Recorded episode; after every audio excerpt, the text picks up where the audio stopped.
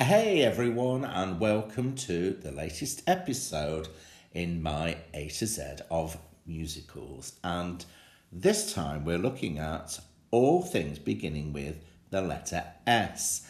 And I kind of knew when I was planning this months back that there were so many letter S's, I didn't think I'd be able to fit them into one podcast. And I was right.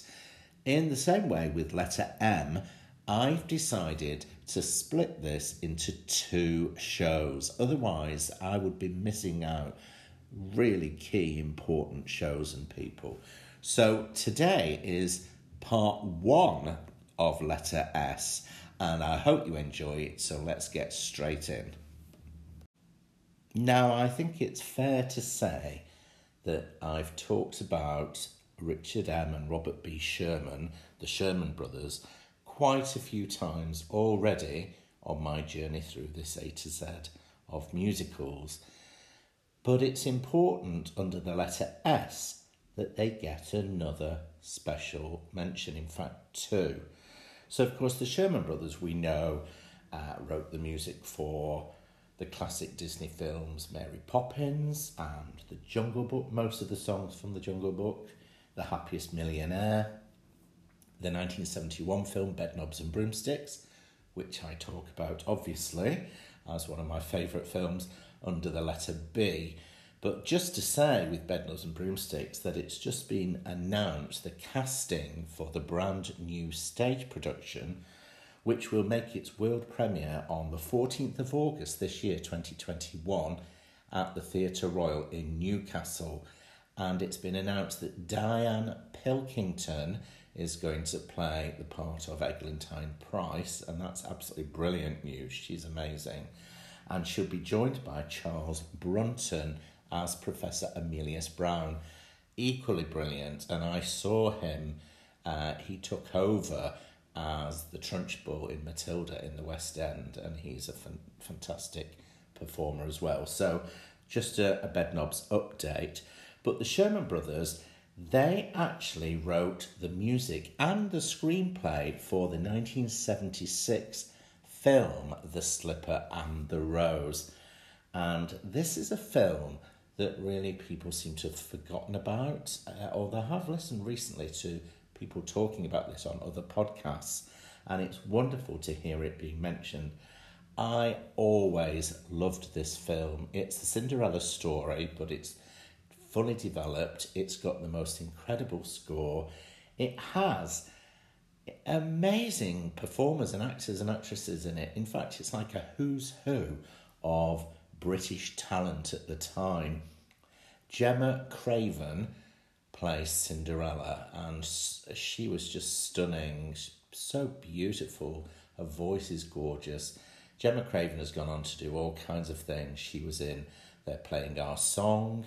Um, I saw her in a touring production of South Pacific as Nellie Forbush in 1987, and actually, she was also Mrs. Potts in Beauty and the Beast when it was at the Dominion Theatre in the West End. I saw her along with John Barrowman, and Michelle Gayle actually was Belle when I saw it uh, back in 1999. And I was just flicking through the program actually of that performance, and some of the ensemble uh, were incredible. I wouldn't have known who they were at the time, but Susie Fenwick was in that ensemble, and Annalene Beechey, who of course uh, starred as Anna Leonowens in the most recent UK touring production of The King and I, and she was stunning. The cast included people like Michael Hordern and Lally Bowers, Dame Edith Evans and Margaret Lockwood, just incredible. And of course, Richard Chamberlain, who wasn't known as a singer, uh, played the part of the Prince, along with his sidekick John, played by the wonderful Christopher Gable, who I've always had a soft spot for. Christopher Gable was in the film adaptation of The Boyfriend with Twiggy and uh, whilst it's not uh, particularly well known or well loved these days, that film, I think it's got something very special about it. Uh, we also had in The Slipper and the Rose Annette Crosbie, and Wayne Sleep was even credited as a dancer in the film. The, the film was chosen as the Royal Command performance that year, 1976. I remember that. I remember the posters and the um, it was on the news when her, the Queen Mother actually went to see the, the film and uh, really loved it as well, particularly the music. Um, I also want to give the Sherman Brothers another mention under the letter S for a musical review, if you like, A Spoonful of Sherman. And this opened in London at the St James Theatre back in April of 2014, and it only ran for a few performances.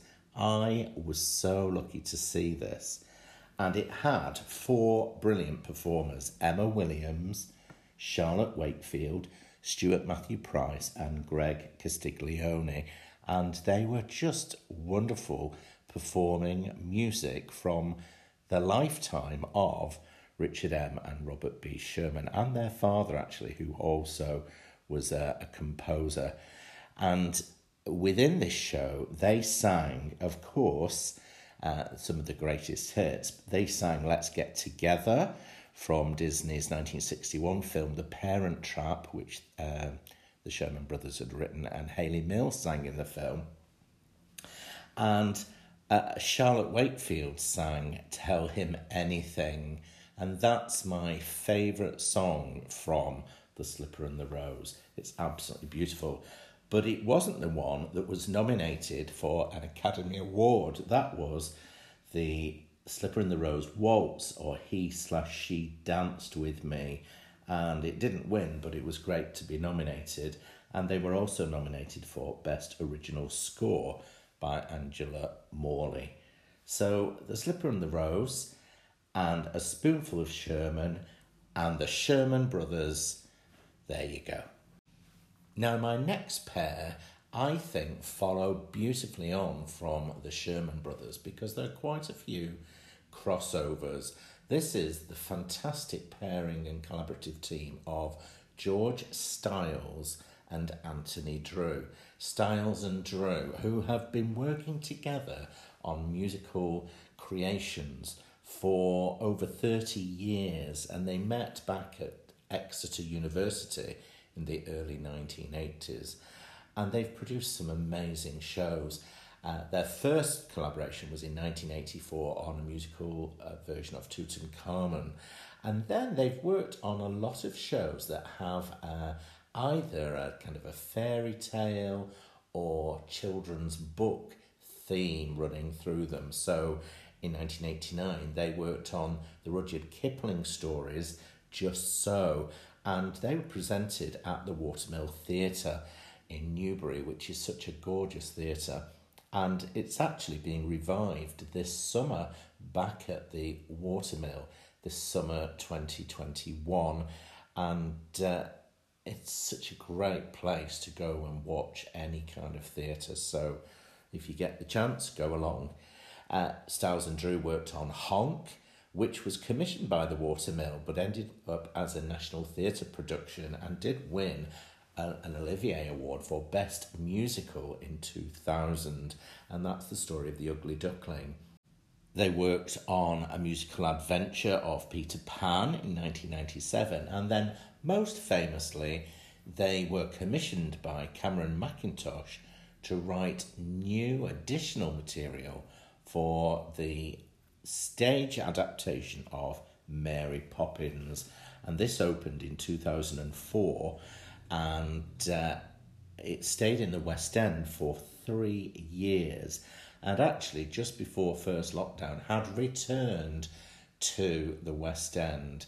So I'm looking forward to seeing Mary Poppins fly again at some point. And I do talk about this show at length in my Letter M podcast.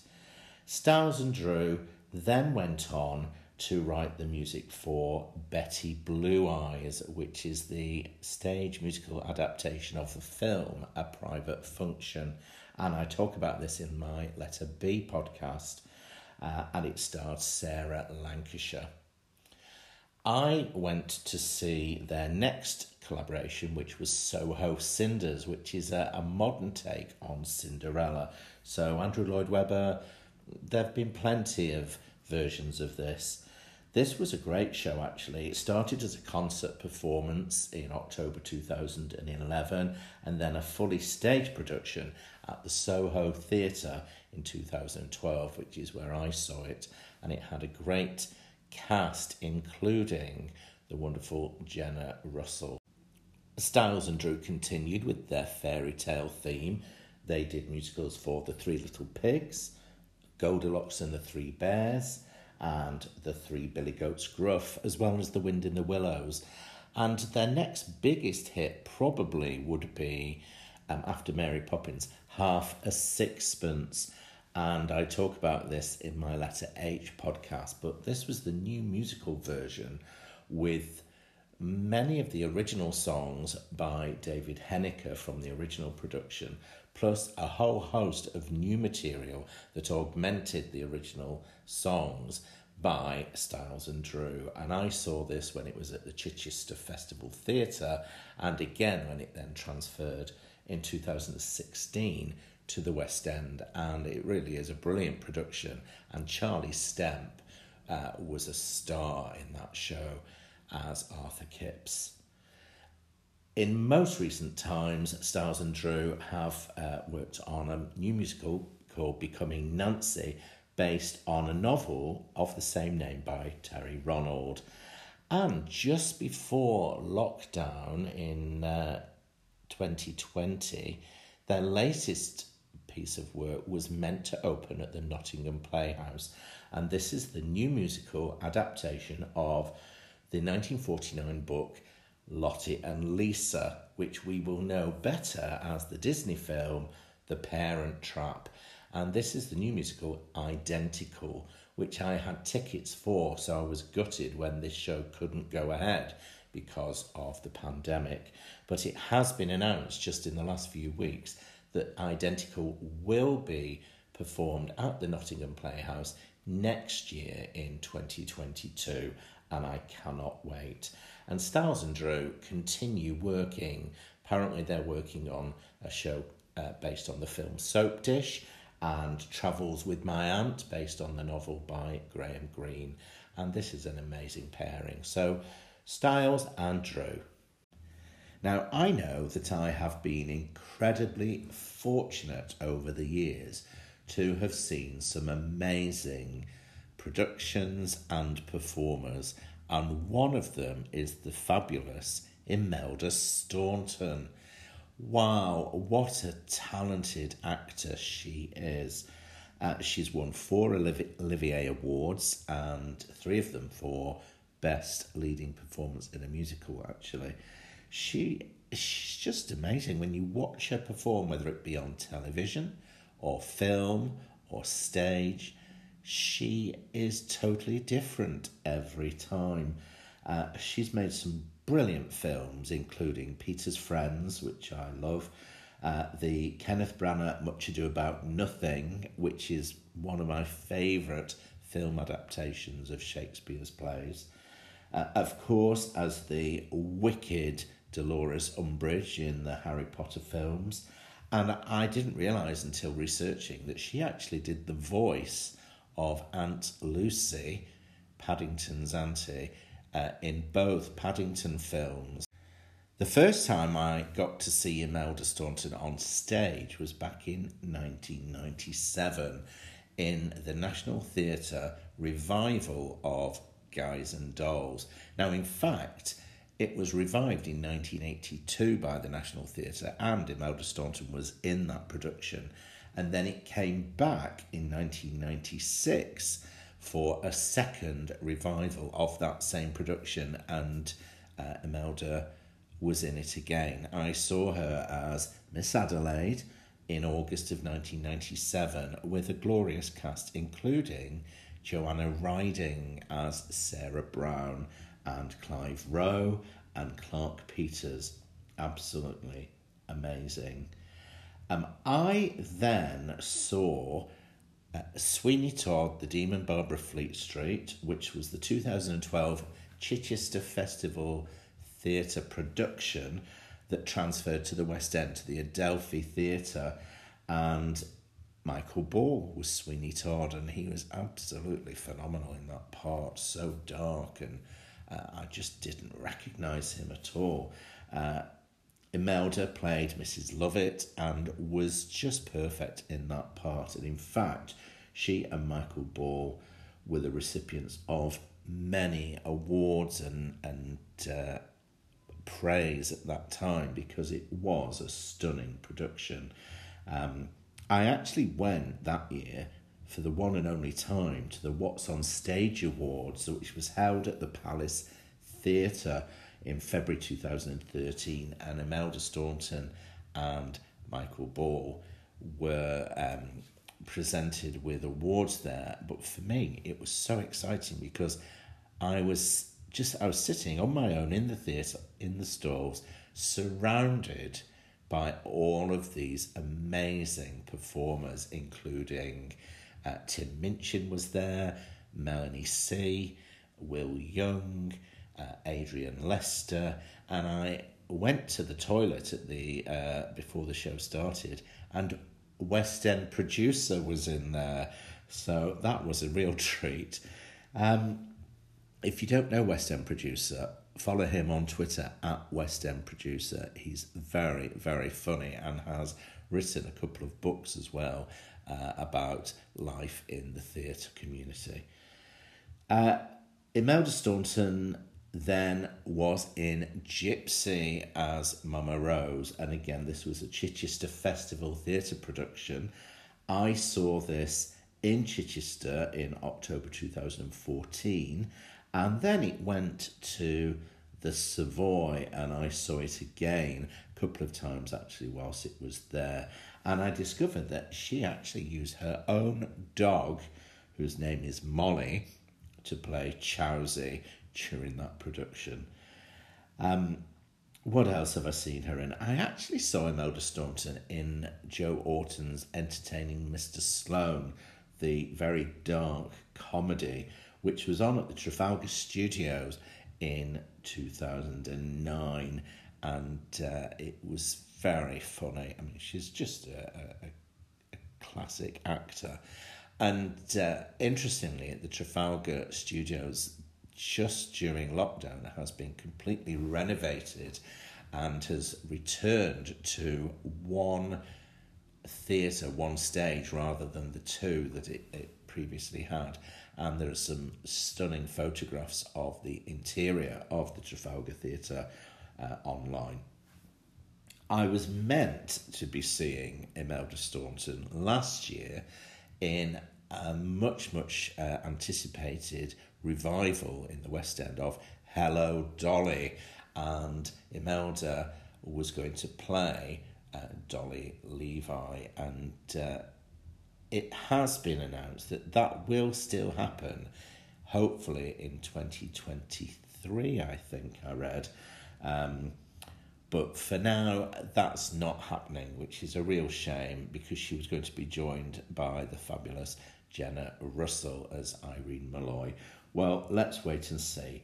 So, the next time we'll probably get to see Imelda Staunton on the television is in the next series of The Crown. She takes over the role of Her Majesty Queen Elizabeth II, and I cannot wait. Imelda Staunton, an absolute legend. Now, the amazing Andrew Lloyd Webber has brought us five, yes, five musicals beginning with the letter S. The first one, way back in 1978, Tell Me on a Sunday. And this was written originally as a one act, one woman song cycle. And he used the wonderful Marty Webb, who actually was already working in his show Evita in London.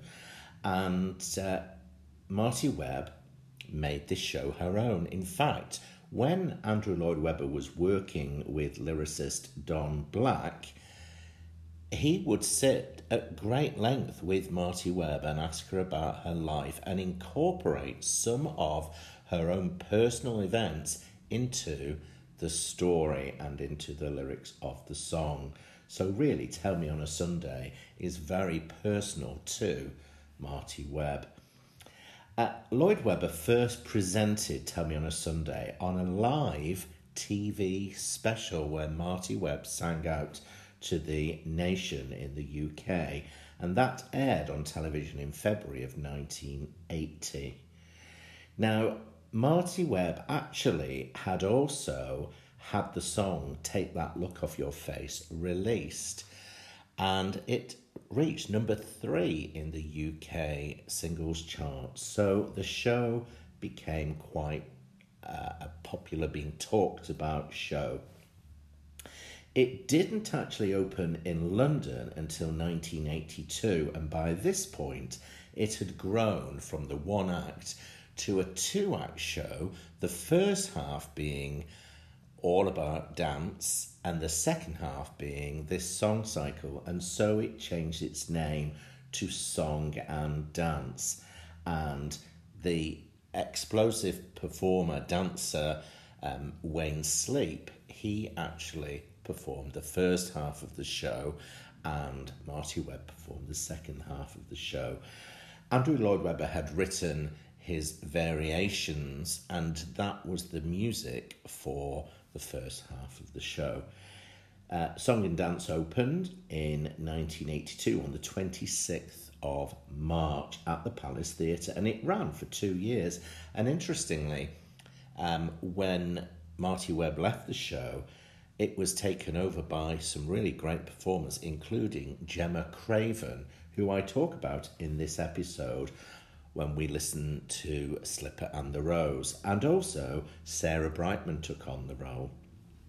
The show did make its way to Broadway, and Bernadette Peters actually won her first Tony Award for Best Actress in a Musical for her performance in this.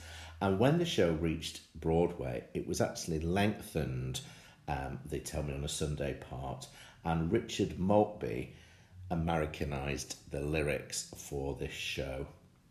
So, Tell Me on a Sunday, Song and Dance, the first letter S for Andrew Lloyd Webber, and the second one, of course, the roller skating spectacular Starlight Express. And this opened in the West End on the 27th of March 1984 and it ran for a staggering 7,406 performances, nearly 18 years, at the Apollo Victoria Theatre, which is now the home of Wicked.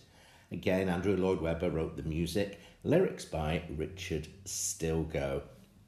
Now, I saw this original production at the Apollo Victoria, and I remember this amazing, elaborate set designed by the incredible John Napier. And of course, John Napier designed the set for Cats. He would later design for Les Mis, Miss Saigon, and Sunset Boulevard. When you walked into the Apollo Victoria Theatre for Starlight Express, the entire auditorium had been changed and adapted. And in fact, there were gates and railings that uh, lifted up. There was a, a hydraulic bridge that spun around over the stage to make the track and to make it safe so that actually the roller skating engines could go right out in and amongst and around the audience on both levels of the stalls and the circle. It was incredible to watch and uh, I really wish that the uh, touring productions that subsequently followed had even half of the uh, exhilarating, thrilling excitement of that original production because uh, I have seen the, the touring production, three different touring productions, and whilst I have always enjoyed it because I like the music and the concept, it's never been as good as that original staging in the West End. Having said that, of course, in 1988 in Germany, there was a purpose built theatre especially designed and created for a permanent uh, exhibition of this show in Bochum in Germany, and it still makes me want to go. I would love to go to Germany to see this production. Starlight Express had a book by Andrew Lloyd Webber and Trevor Nunn. Andrew wanted to write a show for his son, and uh, he was really interested in the Thomas the Tank Engine stories. But the author of those, Reverend Awdry, said no. So Andrew came up with the idea himself, along with Trevor Nunn, who directed this production. I was delighted this week, actually, to see in the Queen's birthday honours list that Arlene Phillips, the choreographer, of Starlight Express has been made a dame, and she's worked in theatre and television her entire life and uh, is so deserving of this special honour. So well done, Dame Arlene Phillips. And also, just as an aside, Tell Me on a Sunday is going to be going out on a new UK tour very, very soon, sometime this summer, I believe, with Jodie Prenger in the lead role. So that's something else to look forward to.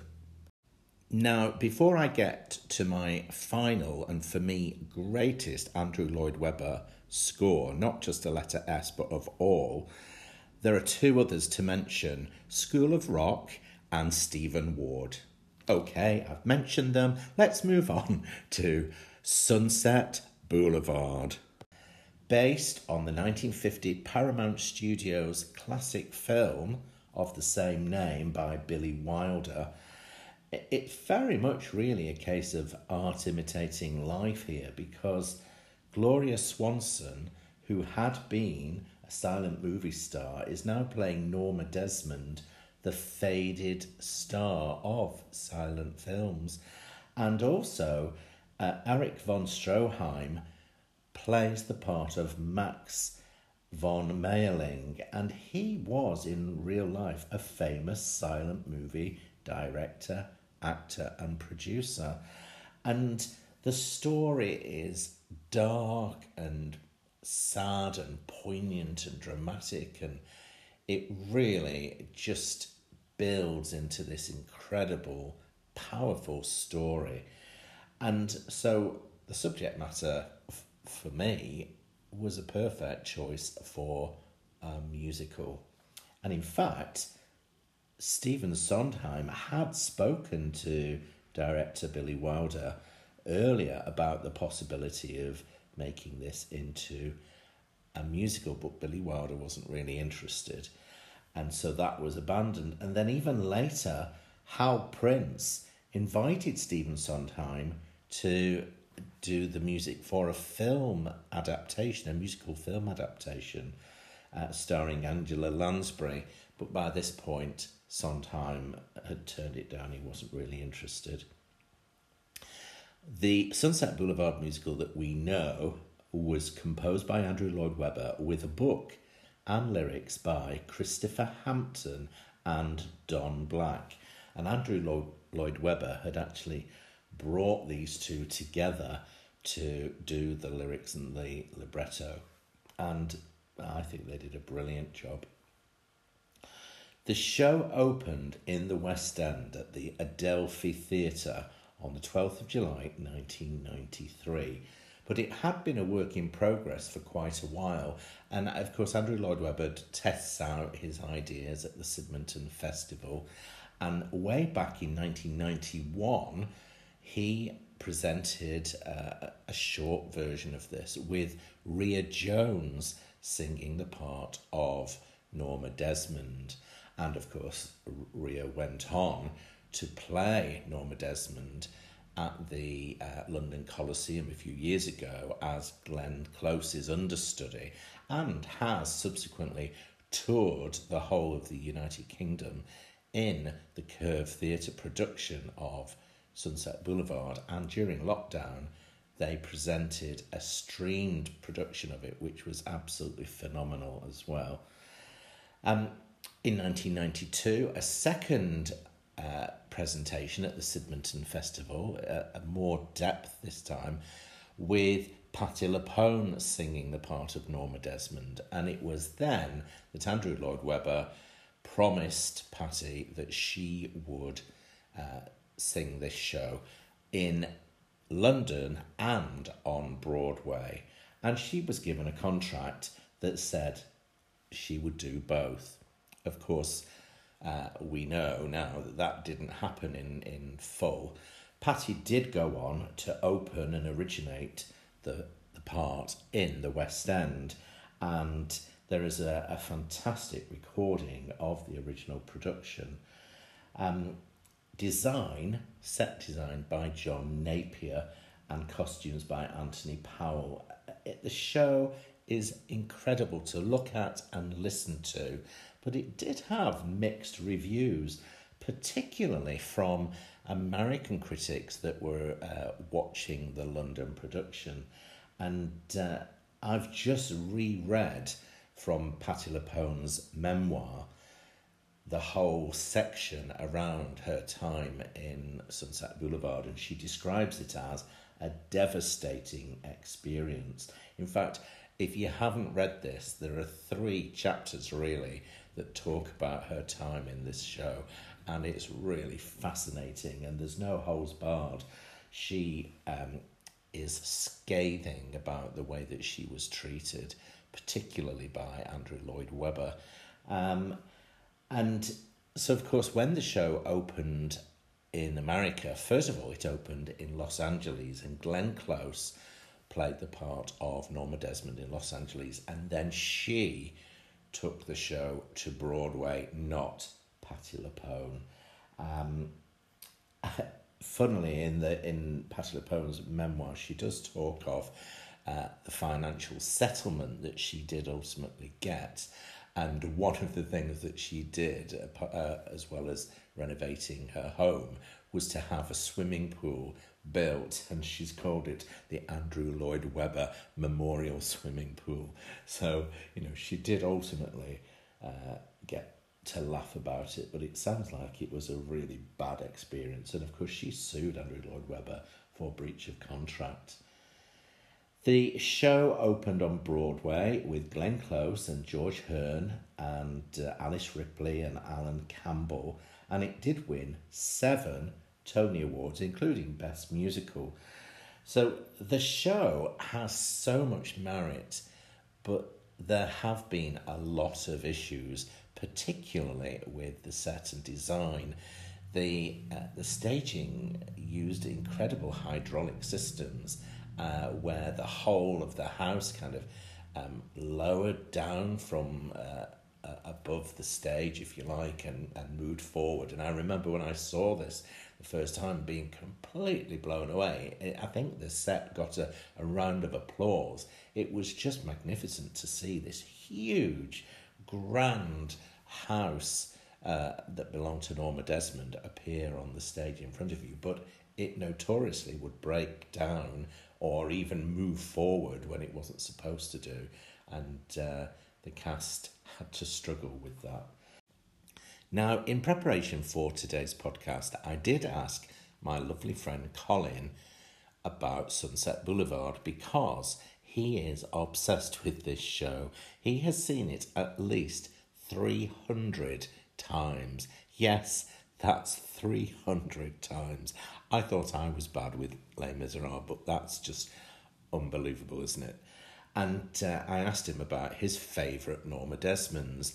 And whilst he listed lots of people that he's thoroughly enjoyed, the two that came out tops were Rita Moreno and Deborah Byrne. Well, of course, Rita Moreno, everybody knows from her amazing performance in the film of West Side Story and as a younger actress in uh, The King and I, but she is a brilliant performer. And in fact, um, Collins said that he was really starstruck and, and found it difficult to um, talk because he was in the presence of a real, true star. And he felt that her performance as uh, Norma Desmond was haunted and heartbreaking. He said it was an outstanding performance She genuinely was a huge star and possessed the stage. He couldn't take his eyes off her. And it's a shame, really, because she only did a relatively short run in the West End in Sunset Boulevard. And Colin's second favourite, or equal favourite, was Deborah Byrne. Now, she was the original Norma Desmond in Australia. The show opened in 1996 and she had Hugh Jackman opposite her as Joe Gillis, and uh, the show opened in Melbourne. Uh, unfortunately, her performances were interrupted by frequent and sudden absences on her part. Um, but she's noted for being the original Grisabella in Australia production of Cats, the original Fantine in Australia, and in fact, it's her voice on the complete symphonic recording of Les Miserables that was released in 1988 as Fantine. According to Colin, Deborah Byrne's performance as Norma Desmond was so frightening and intense that you were uncomfortable watching it, and uh, that was what made it so amazing to see. And of course, I've seen the fabulous Betty Buckley in this show. She took over uh, when Patti LuPone left, and she was absolutely brilliant. And I talk about her and this show in the Letter B podcast. I also saw Elaine Paige as Norma Desmond. I thought she was stunning in this role.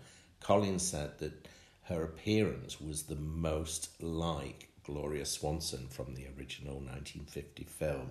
And in fact, the film was nominated for 11 Academy Awards and won three of them, and it is often ranked amongst the greatest films ever made.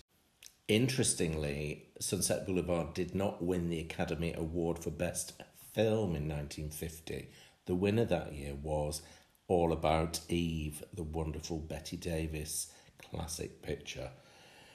So I've seen Sunset Boulevard in a number of other productions as well in 2002, there was a touring production that came to Manchester with Faith Brown, the TV personality and comedian and impersonator, um, as Norma Desmond. And she did a really good job. And then we had in December 2008, I went to London to the Comedy Theatre, which is now the Harold Pinter, to see a Craig Revel Horwood production of Sunset Boulevard that I think had been on at the Watermill Theatre previously. And this had Kathryn Evans as Norma Desmond, and she did a really good job with the wonderful Laura Pitt Pulford as Betty Schaefer. And then in more recent times, we had the semi staged production at the London Coliseum where Glenn Close reprised the role of Norma Desmond and uh, famously Ria Jones was the understudy, and in fact, Ria Jones had to go on for quite a number of performances. And uh, as a result of that, Ria Jones then got a touring production in 2017 18, um, a, a Curve theatre production that toured the UK, and then during lockdown, Curve did this amazing online streamed production with Ria Jones and Danny Mack reprising their roles, along with the fabulous Adam Pearce as Max and Molly Lynch as Betty Schaefer. So many productions, so much we can say about this show.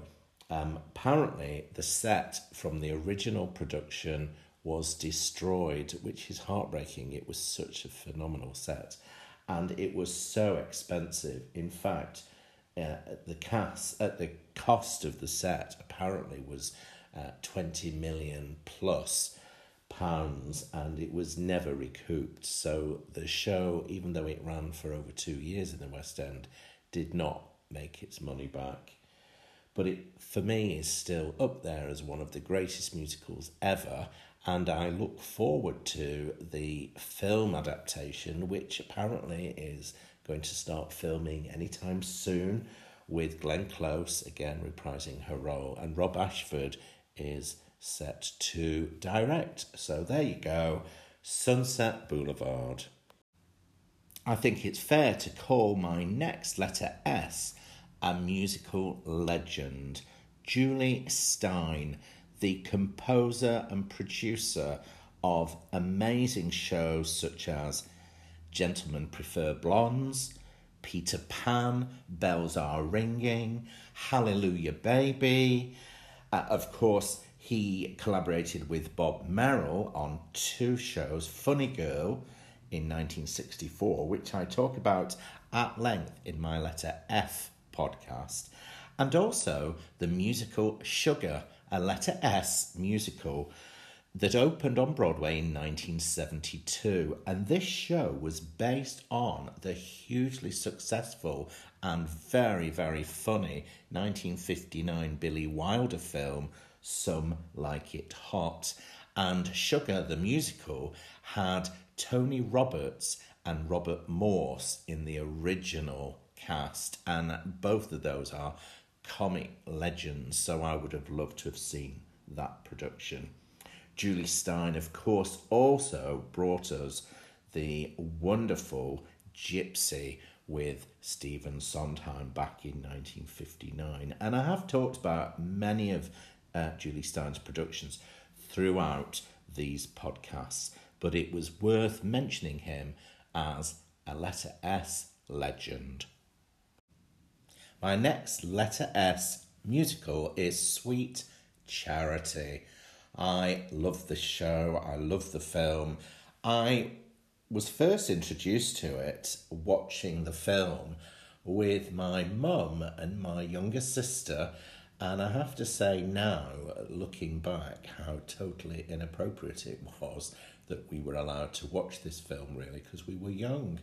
And the story centres around the wonderful Charity Hope Valentine who was a dance hall hostess. She is ever hopeful and looking for love, and I just love her character.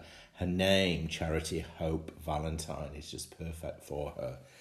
And of course, I saw the 1969 film, which was directed by Bob Fosse in his directorial debut. And I do talk about him back in my Letter F podcast. Shirley MacLaine was joined by Chita Rivera and Paula Kelly and Stubby Kaye and John McMartin, who had been in the original cast uh, when it opened on Broadway on the 29th of January 1966. Now, Shirley MacLaine, I think, was great in that film. A lot of people feel that she just didn't have the energy and uh, quirkiness that Gwen Verdon brought to the stage. And of course, that may well be the case, but as often happens, the first time you see something, that becomes your sort of accepted standard. So, Shirley MacLaine, for me, I thought she was great. I watched this film over and over with my sister. We taped it off the television on our VHS recorder and we would rewind, and there were two scenes in particular that we were obsessed by. The Rich Man's Frug, that incredible dance routine that was choreographed by Bob Fosse, and it's during the nightclub scene. And the dance uh, and the choreography in that is just stunning. I could watch that over and over and over all day long. And the other scene that my sister and I were obsessed by was Sammy Davis Jr. singing Rhythm of Life, that scene as well. Just hysterically funny. And this film is very funny as well as being extremely poignant and moving. Of course, the Broadway production was where it all started, and this was a, a comedy vehicle really built around the dancing star Gwen Verdon and uh, Bob Fosse did the direction and choreography on stage, and it was based on uh, Frederick Fellini's film, 1957 film, Nights of Cabiria. The show has some amazing songs and uh, routines in it, and of course, music by a very young Cy Coleman, with lyrics by a, a much older Dorothy Fields. And apparently, Cy Coleman was really nervous working with the veteran Dorothy Fields. Uh, this was her only production as well, West, um, Sweet Charity, to have a West End production. So, Charity Hope Valentine and her friends just bring the stage to life. And there have been lots of revivals. Debbie Allen in 1986, uh, again directed by Fosse actually, and Christina Applegate in 2005, less successful really. But of course, the original cast with Gwen Verdon, Helen Gallagher, John McMartin was so successful. It was nominated for nine Tony Awards. It ran for 608 performances, and it's a, a landmark show, really, isn't it? It came to London in 1967 with Juliet Prowse in the lead role, and in more recent times, there have been other productions in the West End in 1998 with the fabulous Bonnie Langford. And I saw in 2010 the Menier Chocolate Factory production with Tamzin Outhwaite as Sweet Charity, and she was great. Uh, also in that production were Mark Umbers and Josefina Gabrielle and Tiffany Graves. Some of these are my uh, favourite performers in the West End. In fact, I saw Tiffany Graves only this week on a streamed um, staging of Far From Heaven, the musical. And I did see actually a production at the Royal Exchange in Manchester with the wonderful Kaisa Hammarlund as Charity Hope Valentine. In fact, uh, I talk about Kaisa in the Letter H podcast. And the most recent production I saw of Sweet Charity was back in 2018 at the Nottingham Playhouse, this time with Rebecca Trehearn, another incredible talent. So, Sweet Charity for me has always been up there. I, I think it was always in my top 10 favourite uh, shows, uh, probably until only fairly recently, and it certainly is in my top 10 favourite movie musicals ever. Sweet Charity. Now, I have two quick letter S mentions. Firstly, for the 1991 Broadway musical, The Secret Garden, based on that famous children's novel by Frances Hodgson Burnett. And it's the story of a little orphaned Mary Lennox who ends up uh, staying with her uncle Archibald. And this show has music by Lucy Simon with lyrics and book by Marsha Norman. The show opened in 1991 on Broadway and actually had 706 performances. And there is a, a really lovely original cast recording. This starred Mandy Patinkin, Rebecca Luker, Daisy Egan as Mary, uh, Alison Fraser, John Cameron Mitchell, a great cast with strong performances but quite mixed reviews. I saw this show when it came to the West End in 2001. I saw it at the Aldwych Theatre. And again, an amazing cast with some of my favourites, including Linzi Hateley, who I talk about in the Letter H podcast, Dilly Slay, Freddie Davis, Emma Barton, Meredith Braun, who I absolutely love, Carmen Cusack, Peter Polycarpou, and Philip Quast. What a great cast that was, and I talk about Philip in the Letter Q podcast. So, The Secret Garden. The second brief mention was for the 1997 The Scarlet Pimpernel, and this opened on Broadway. Well, interestingly, three times it opened on Broadway. Not quite sure how you managed that, but this is uh, a musical with music by Frank Wildhorn and lyrics and book by Nan Knighton. And the show opened uh, in 1997, was panned mostly by the critics, but ran for 373 performances. It closed, some changes were made, cast was changed, uh, and it reopened in 1998, and another 239 performances. And then it closed, and some more changes were made, and some more casts, and, and it reopened again. So it had a, another 132 performances, which is crazy, really, isn't it?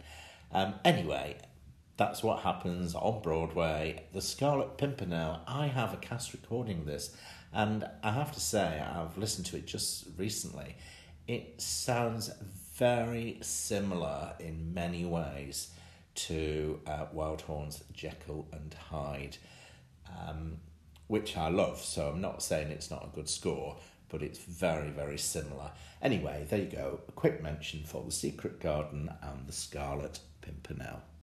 Now, I've reached the part of my podcast where I reflect and think, who've we missed, what shows and which creatives have we not talked about, beginning with the letter S? Well, first of all, there were so many S's that I've decided, as you know, to split this into two shows. But there are still loads and loads that will not get a proper mention. So here are some of the letter S's that don't get mentioned, even though they all are deserving of it. SpongeBob SquarePants, the 2016 Broadway hit. Scrooge, Stop the World I Want to Get Off. Spider Man, Turn Off the Dark, that I saw in 2010, and enough said about that. Sally, the 1920 musical. Sarafina, the gorgeous Lea Salonga, Salad Days, Shuffle Along, Meryl Streep. We haven't talked about Meryl Streep and her musical film uh, experiences, shall we say.